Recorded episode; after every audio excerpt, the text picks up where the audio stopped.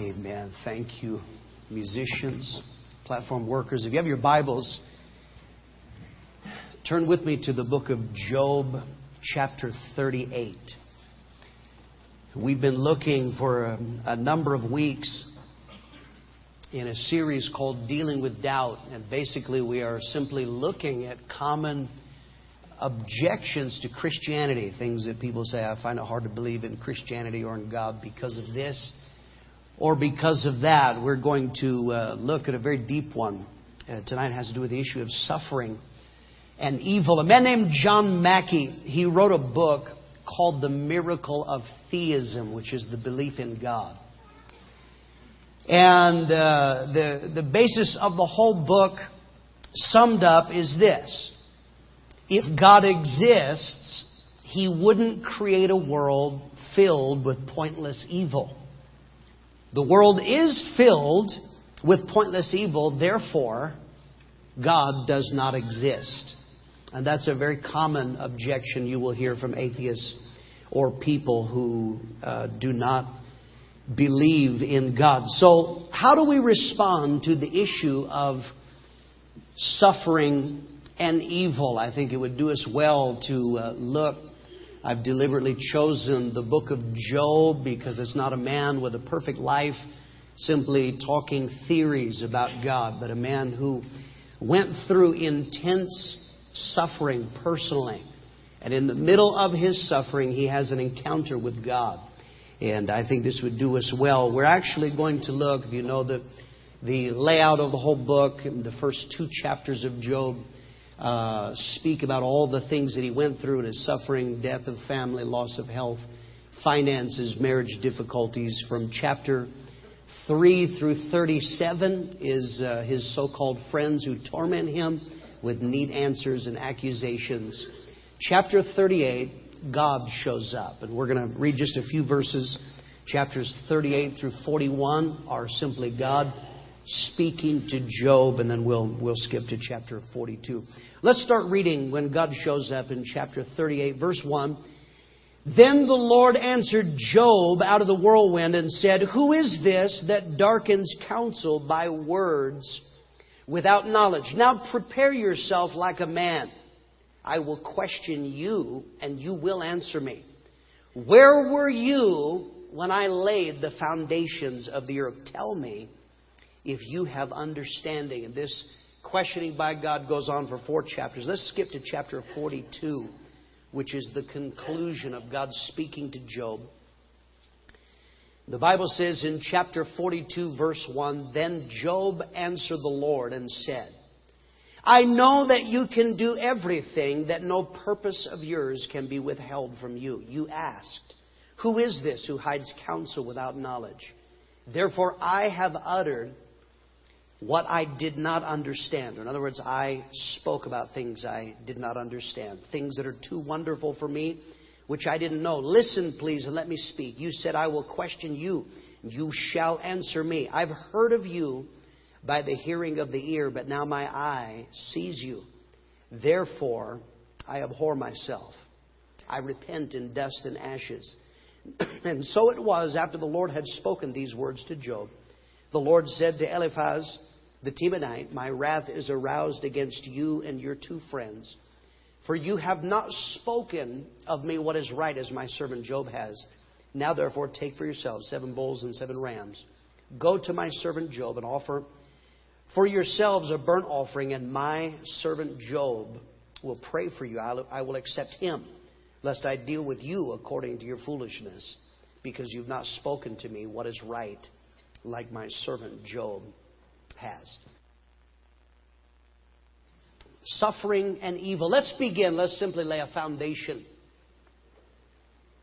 Talk about the foundation of questioning God. This is one of the most common arguments against God or people who do not believe in God. This is called the atheological uh, argument from evil. Atheological means anti God. It is the anti God argument based on evil. It simply says there can't be a God because there is so much evil and suffering in the world. And so This is human beings who are trying to comprehend God based on circumstances and based on what they see. Most commonly, uh, atheists will refer to troubles in the world as evil, and they do not, they're not talking about moral evil, doing right and wrong. They are speaking of evil simply as something harmful or injurious or causing pain or suffering. A man named Walter Sinnott Armstrong said, There is lots of evil in the world. There would not be so much evil if there were an all good and an all powerful God. Therefore, there is no such God. These are common statements, commonly repeated. They, they often say this if, if God is all powerful, but he doesn't stop evil, that means he's not all good. Therefore, either he doesn't exist or I won't serve him. Or on the other hand, if he's all good, but he can't stop evil, then he's not all powerful and either he doesn't exist or he is not worth serving. October 2001, Los Angeles Times quoted the president of the American Atheist Society. And uh, this man was talking about 9 11, the terrorist attack. He said, if 9 11 wasn't a wake up call to the religious nation of America, I don't know what is. 9 11 said to me, There is no God. Where was he? On a coffee break? And so that is, is rational thinking, trying to understand God. And I want, I want to say this is, uh, uh, these are very deep. These are very, uh, uh the most painful issues of life. We are not, the issues we're discussing tonight, this is not mental tiddlywinks. You ever talk to people, they want to have, you know, uh, theoretical argument. Can God make a rock so big that he can't move it? This is not what we're talking about. We're talking about some of the most deep and, and mind bending issues of life. We're talking about the universality of suffer, suffering and evil. That means it happens to everyone. Job 5 7 says, A man, man is born to trouble, just like sparks fly upward from a fire. Every person here, you will experience suffering at some point in your life. You will. That's just the way it is. If you haven't yet, you must be very young because this is just the nature of life, and the Bible's honest about that. it, it is universal. Every family will experience uh, uh, tragic circumstances.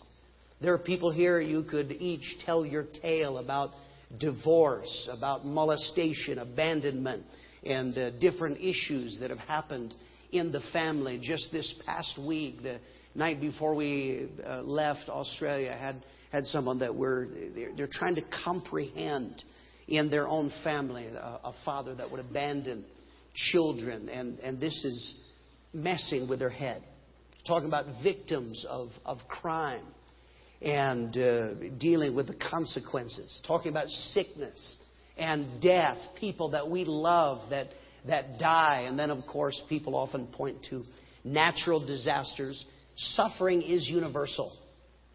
And then, of course, there is the randomness of evil and suffering.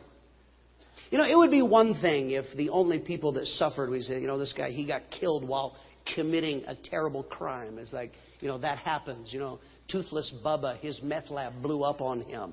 We say, well, you know, that, that happens, but what do you expect? But if you look at life, that is not often how life works out. Good people suffer. People who we say they are totally innocent. These are people that suffer. That's what life is like. The randomness of life, that there are things that seem to single out one person and leave another one untouched.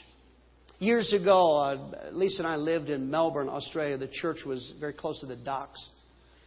And there was a road that went to the city. I'll never forget this that in the news there was a, a, a truck that was taking, had uh, two uh, sea containers stacked one on top of the other, and the man did not realize the height, wasn't thinking about the height.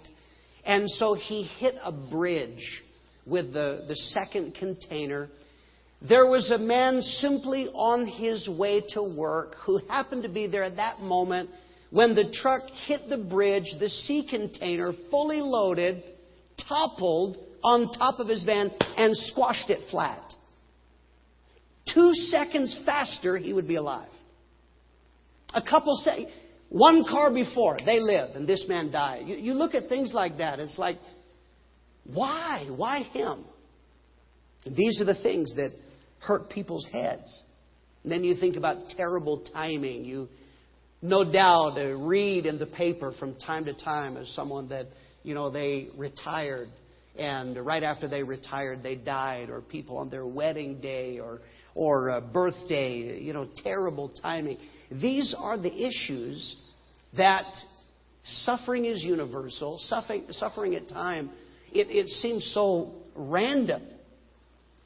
And these are the things that cause people to question in their hearts and minds and even question God. We're reading from the book of Job. This man, he suffers financial reversals, loses his wealth, his children die, he becomes intensely sick, he has marriage difficulties, and then, as I, I said, for 37 chapters or, or so, 36 or 37 chapters, he has so called friends. Is where we get the term Job's comforters. In the middle of all this suffering, he has some self righteous people who come. They want to give him neat answers. I'll tell you why this happened. You know, you know why? You must be wicked. And they accuse him on and on and on. You must have done something wrong to deserve this. Incredibly cruel. And so, Job, who believes in God, he begins to question God. And throughout the book of Job, he comes to the conclusion I can't wait to talk to God. You ever heard someone say that? I have some questions for God. That's, that's Job. He's looking at his own suffering and his own pain. He says, Hey, hey, I want to talk to God. Because I've got some questions. Because this doesn't add up. This is normal with human suffering. 33% of parents who suffered the death of a child reported they had doubts about God in the first year of bereavement. In another study, 90% of mothers who'd given birth to a profoundly retarded child, they said they had doubts about the existence of God. And so these are incredibly painful issues. They're not merely theoretical issues dreamt up by someone with one semester of college. People wrestling with real life issues and they come to the conclusion is there a God? And if there is a God, why is there so much suffering? Let's talk, secondly, about the logic of suffering. This is an incredibly deep subject, and I, I repeat again these the issues that we're talking about. We could spend months and months and months and, and talk about them. So you appreciate that I'm, I'm having to skim and just trying to trigger your mind somewhat. Think about the logic of suffering. Think about several issues. We have to recognize if we're talking about suffering in general. Number one, there are different kinds of suffering and evil. They're not all the same. Some suffering and evil, we say, well, that's terrible, but we're actually talking about consequences. You know, if you get drunk, drive your car, crash it and that costs you financially, or God forbid, you hit someone else and harm them or, or kill them, would not be fair for you to say, God, how come that you did that? Right? So there is suffering. You cannot just say, all suffering. You know, how come, God? Well, some is very easy to understand. It's consequences. Then, secondly, we have to understand logically you know, the argument is, is all suffering. It's often the word that is used is pointless. Suffering is pointless, but we have to use logic for a moment. there can be good reasons for suffering. Atheist Dan Barker, he said, You can't get through life without some harm. It's wrong to stick a needle into a baby, but if that baby needs a life saving injection, we'll cause that harm. We'll do that. The baby won't understand it, but we'll do that because there is greater good. In his debate with Peter Payne, Barker stated often ethics involves creating harm. Sometimes harm is good. So this is even an atheist who's arguing against God, but he says, but I do recognize that not all suffering is necessarily bad. Sometimes suffering has a purpose. The third thing about suffering is that your understanding or my understanding about life is not the final standard. You have people who turn against God because of things they do not understand or because of their perspective. They say that's unfair, I don't get it, so therefore either God is unjust and I won't serve him or there must be no God. But think historically. In times past, there have been people who turned against science because of things they didn't understand. And they were wrong. It was a man named Galileo who came up with the idea and first espoused the idea. He said the sun does not revolve around the earth, the earth revolves around the sun. And they threatened this man, actually with death, for having such an outrageous idea. So much so they made him recant. He said, I apologize. Actually, the sun. But those people were wrong.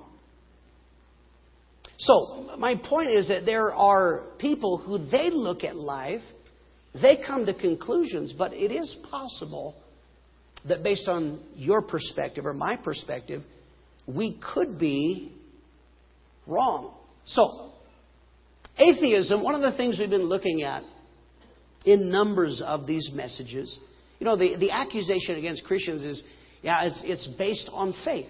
Absolutely. I agree. I'm not, I'm not trying to hide that. But atheism, as we've looked in numbers of the things we've looked at, atheism is faith. It involves incredible faith. And one of the things is that an atheist is placing faith in their own logic. The terms that are used by atheists is suffering is pointless. Suffering is unnecessary. So, listen to this quote. Atheists suggest that any suffering that the atheist does not deem necessary is pointless. They use the term pointless to mean that they can't see the point of it.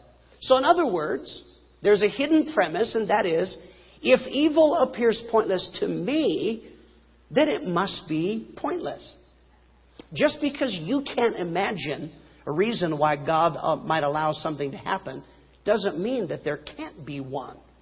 If our minds can't plumb the depths of the universe for good answers to suffering, well, then there can't be any. But I say to you, that is faith. So, so this man, John Mackie, he says, if there was a God, this is how he would act. Says John. Right? I mean, that is incredible faith. I know I'm human, limited by time and space, but I know how a transcendent, eternal being should and would act. Then I suggest, Mr. Mackie, then you are placing incredible faith in your own logic, which is, of course, very limited. There's a second major area we think about the issue of suffering and evil, and that is if you complain about suffering and evil, the simple question is how do you know that there is evil? If you say something is evil, that means then you must have some standard of good. If you believe in evolution, the Big Bang Theory, that we simply are a random collection of chemicals. You basically are meat and that evolution is the survival of the fittest, then how can you complain when someone commits a crime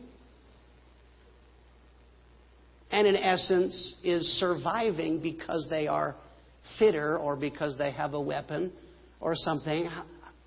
How are you to say that something is wrong? Where is the standard coming from? C.S. Lewis was a famous atheist. He was a professor. He became an atheist primarily because of this issue. His mother died when he was very young, had a number of family tragedies. His own words, he said, My argument against God was that the universe seems so cruel and unjust. But then he began to think, where did I get this idea of what is just and unjust? He says, You don't call a line crooked unless you have some idea of what a straight line looks like. What was I comparing this universe with when I called it unjust? Now, he said, I could have just said, well, it's just my uh, private idea of my own. But he said, if it's my own private idea, then I have no reason to rage against God. Because my argument against God would collapse too. The very act of trying to prove that God doesn't exist or that the whole of reality was senseless, I was forced to assume that one part of reality, that is, my idea of justice, was based on sense, which actually is from God. And he said, consequently, I came to the conclusion atheism is actually too simple. It's not too hard. And so we have to consider that fact. The Bible teaches us that evil and suffering that is a moral issue. Evil, biblically, is not defined as anything that hurts you or anything that injures you. Evil is defined as biblically turning away from God's rule. God created a world that was perfect. There was no pain, there was no suffering or evil as an atheist would define it. But God created people with a free will, and this is one of those deep. You can go round and round about this one. Is that why did He create people with a free will? Because robots are no fun. That's why. I love you, baby. No, that's not going to be very satisfying, is that? What you want, that's the whole idea of love, isn't it? Is I choose you out of all the fish in the sea. My wife chose me as the big tuna. That's great. Right? So God created people with a free will. You don't have to serve God. If you choose to obey, there will be no pain, there will be no suffering. But the moment that people chose to turn away, that's what evil is to turn away from God, that is when evil and suffering, as we are looking at it was released. It affected them personally. It affected other people, their own families. That's the tragedy of sin is it hurts other people. And then of course it affected even creation. Romans 8, 20 and 21 says, the creation was subject, subjected to futility, not willingly, but because of the one who subjected it, in the hope that the creation will be set free from its bondage to decay to obtain the freedom of the glory of the children of God. So some of the consequences that we're looking at in life, they are moral issues. They're consequences of turning away from God. It is illogical to complain about the consequences of evil at the same time you are evil.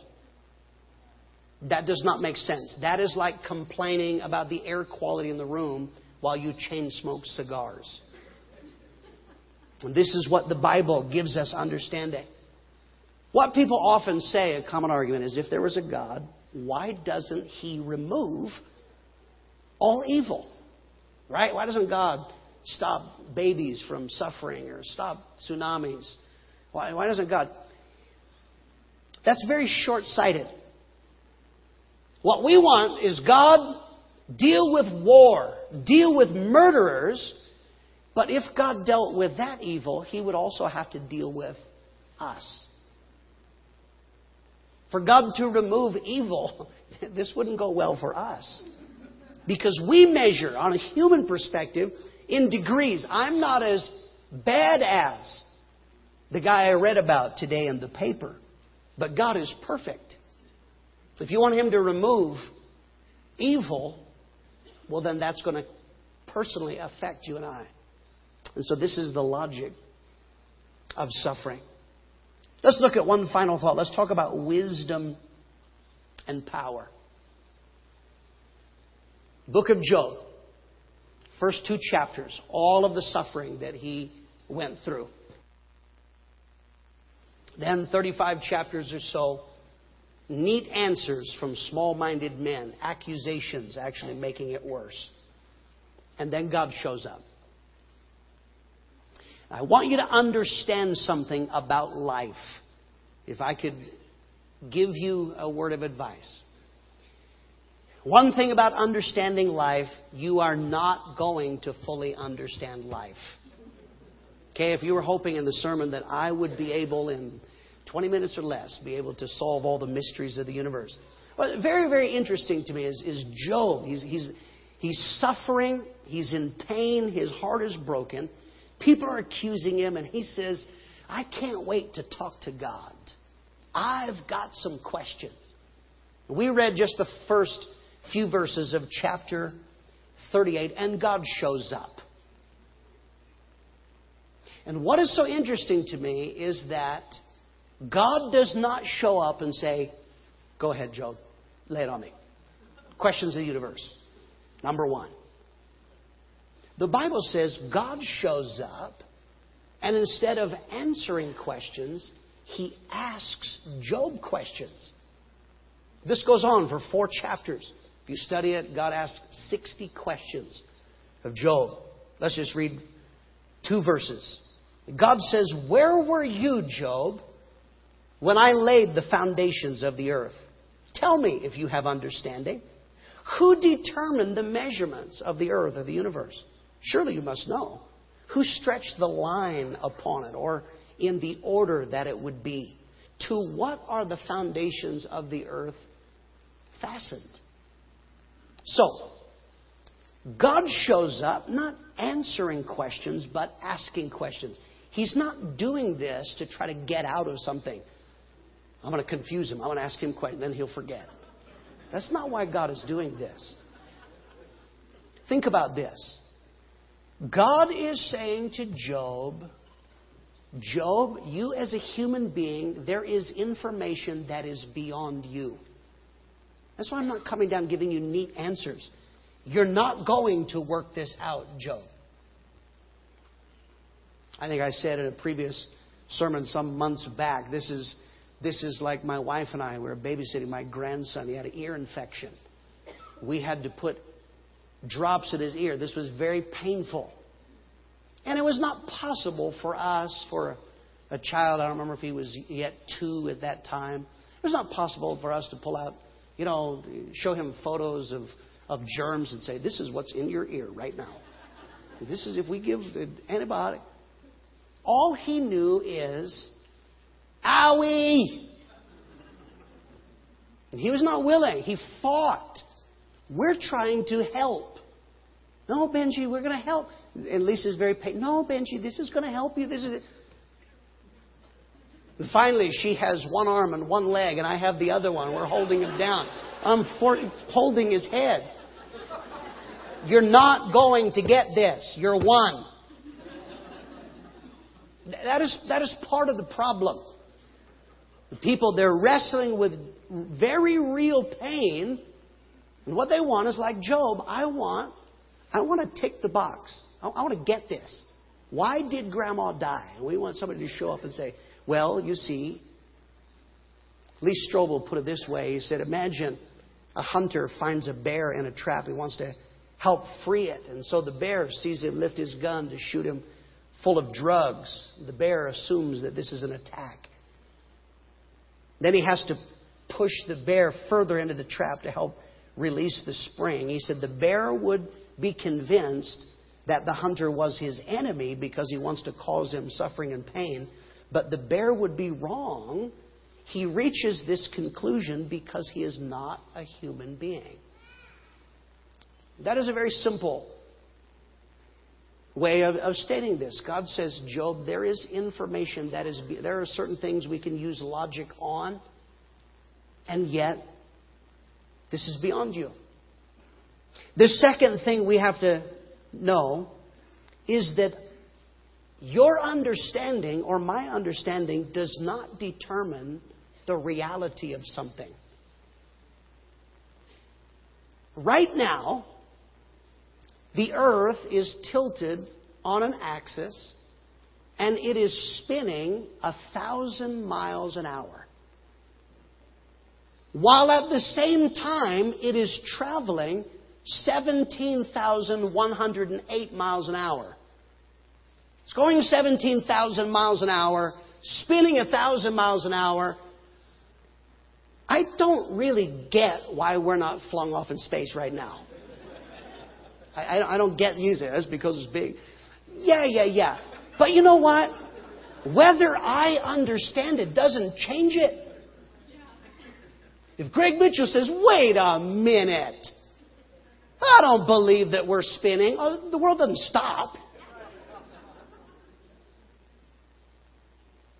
That's what God says. He shows up, he says, his answer to Job is Job, I was always here. Before you ever were, I already was. I was in control.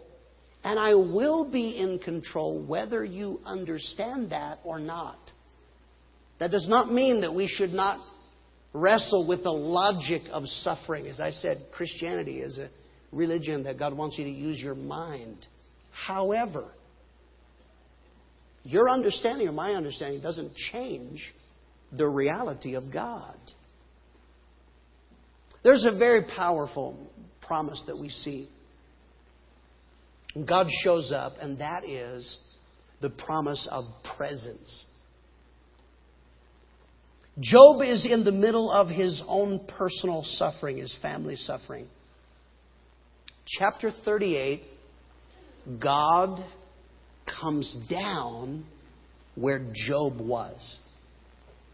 Christianity is the only religion that makes this claim. God comes down where people live. Christianity is not, if you follow this, these ethics, these rules, these rituals, you eventually get up to God. No, no, no.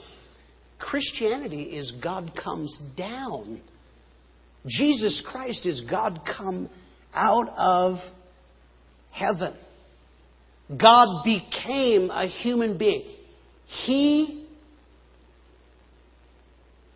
who felt no pain, there is no injustice in heaven.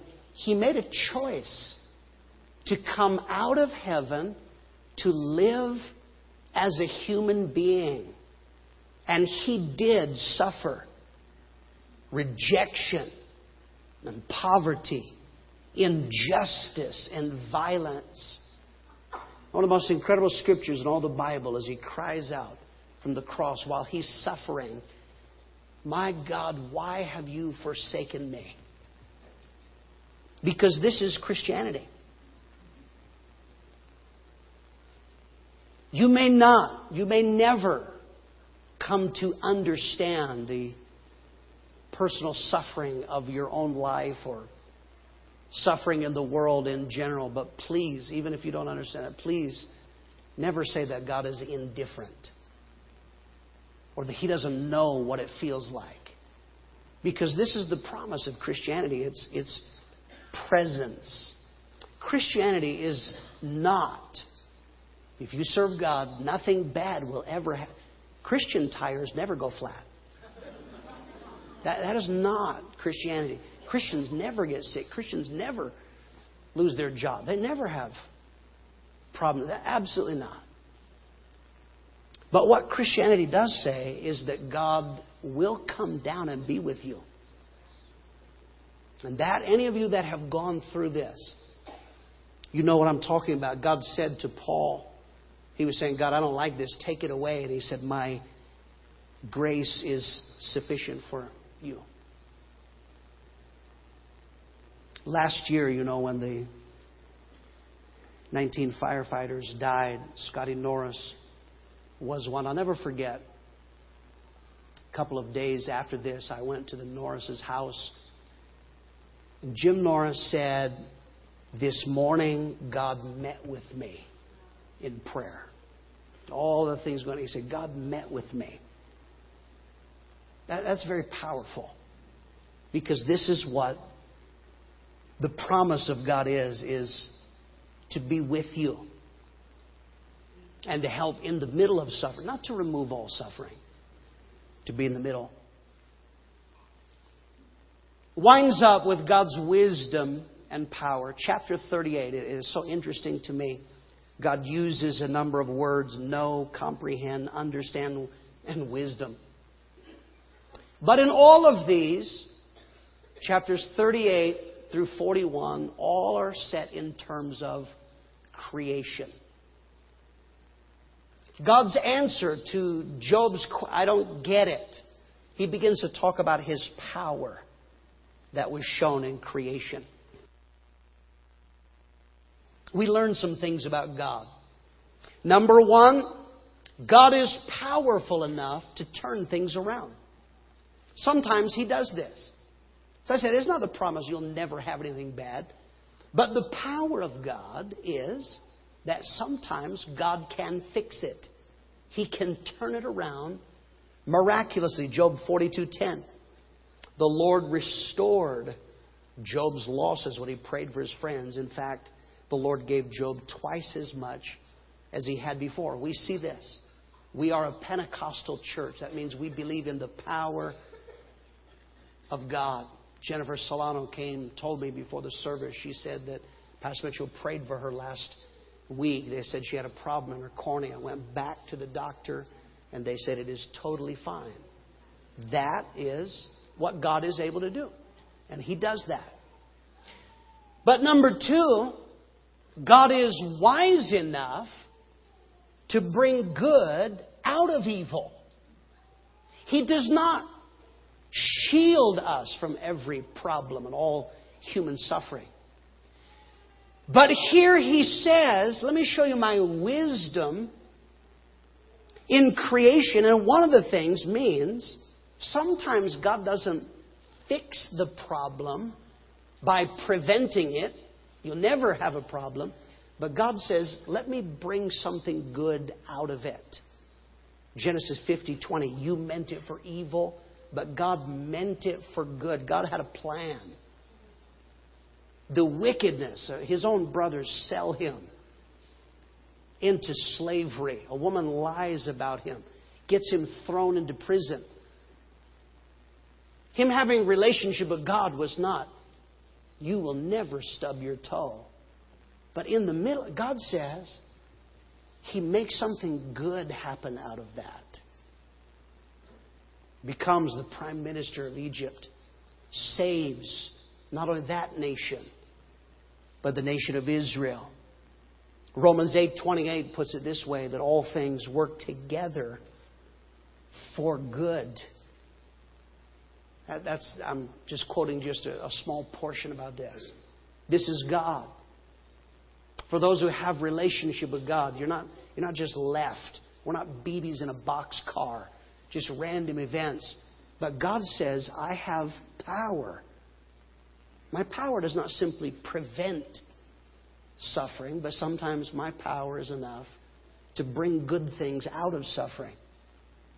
And then, of course, God's eternal power means that He ultimately will deal with evil and suffering. 1 Corinthians 15 54, when this corruptible body shall put on incorruption this mortal will put on immortality. Then the saying will be brought to pass that says, Death is swallowed up in victory. One final thought here God is for you more than you realize. Job, in the middle of his pain, I, want to talk to God. Ah, I got some, que-. and God shows up. God begins to talk to him, and Job says, I'm dead. I'm I nothing to say. No questions. I'm fine. Because in his mind, this is, this is going to be God shows up. Right? God show this is bad. I've been running my mouth. And now God shows up. But I don't know if you caught this. God asked him all these questions. Joseph, I, look, I, I got nothing to say. And the amazing thing is that then God turns to Job's friends and says, I am very happy with Job. And you need to be like him. That's amazing. You know, there are people, I don't believe in God. Oh, but he believes in you. That's what that tells me. God didn't come down. How dare you? How dare you question my existence? He knows this man is struggling. So I, I, I don't get this. He says, Job, I am for you. I'm not against you. And his answer, ultimately, is sacrifice. He tells the friends, take seven bulls and seven rams. In other words, the problem here is a moral one. You're separated from God. he says to the friends, you need to deal with your sin problem. Now, thank God we don't live in those days. We don't have to sacrifice animals. Looking ahead, the ultimate answer is Jesus Christ. He's the perfect sacrifice. And God, here's the hope of Christianity God can deal with what is wrong in us so that then He can work through us to begin to fix things around us. The most incredible story in all of the world is the story of Jesus Christ. That God loved us enough, became a man, suffered and died to fix what's wrong inside. We rage against God, we use God's name as a swear word, and yet He is for you. In the old Soviet Union, one of their periodic efforts to eradicate religious belief. The Communist Party sent KGB officials to the to churches on Sunday morning. One agent was struck by the devotion of an elderly woman who was kissing the feet of a life-size carving of Jesus on the cross. He said to her grandmother, "Are you also prepared to kiss the feet of the beloved secretary of our great Communist Party?" She said, "Why, of course, but only if you crucify him first.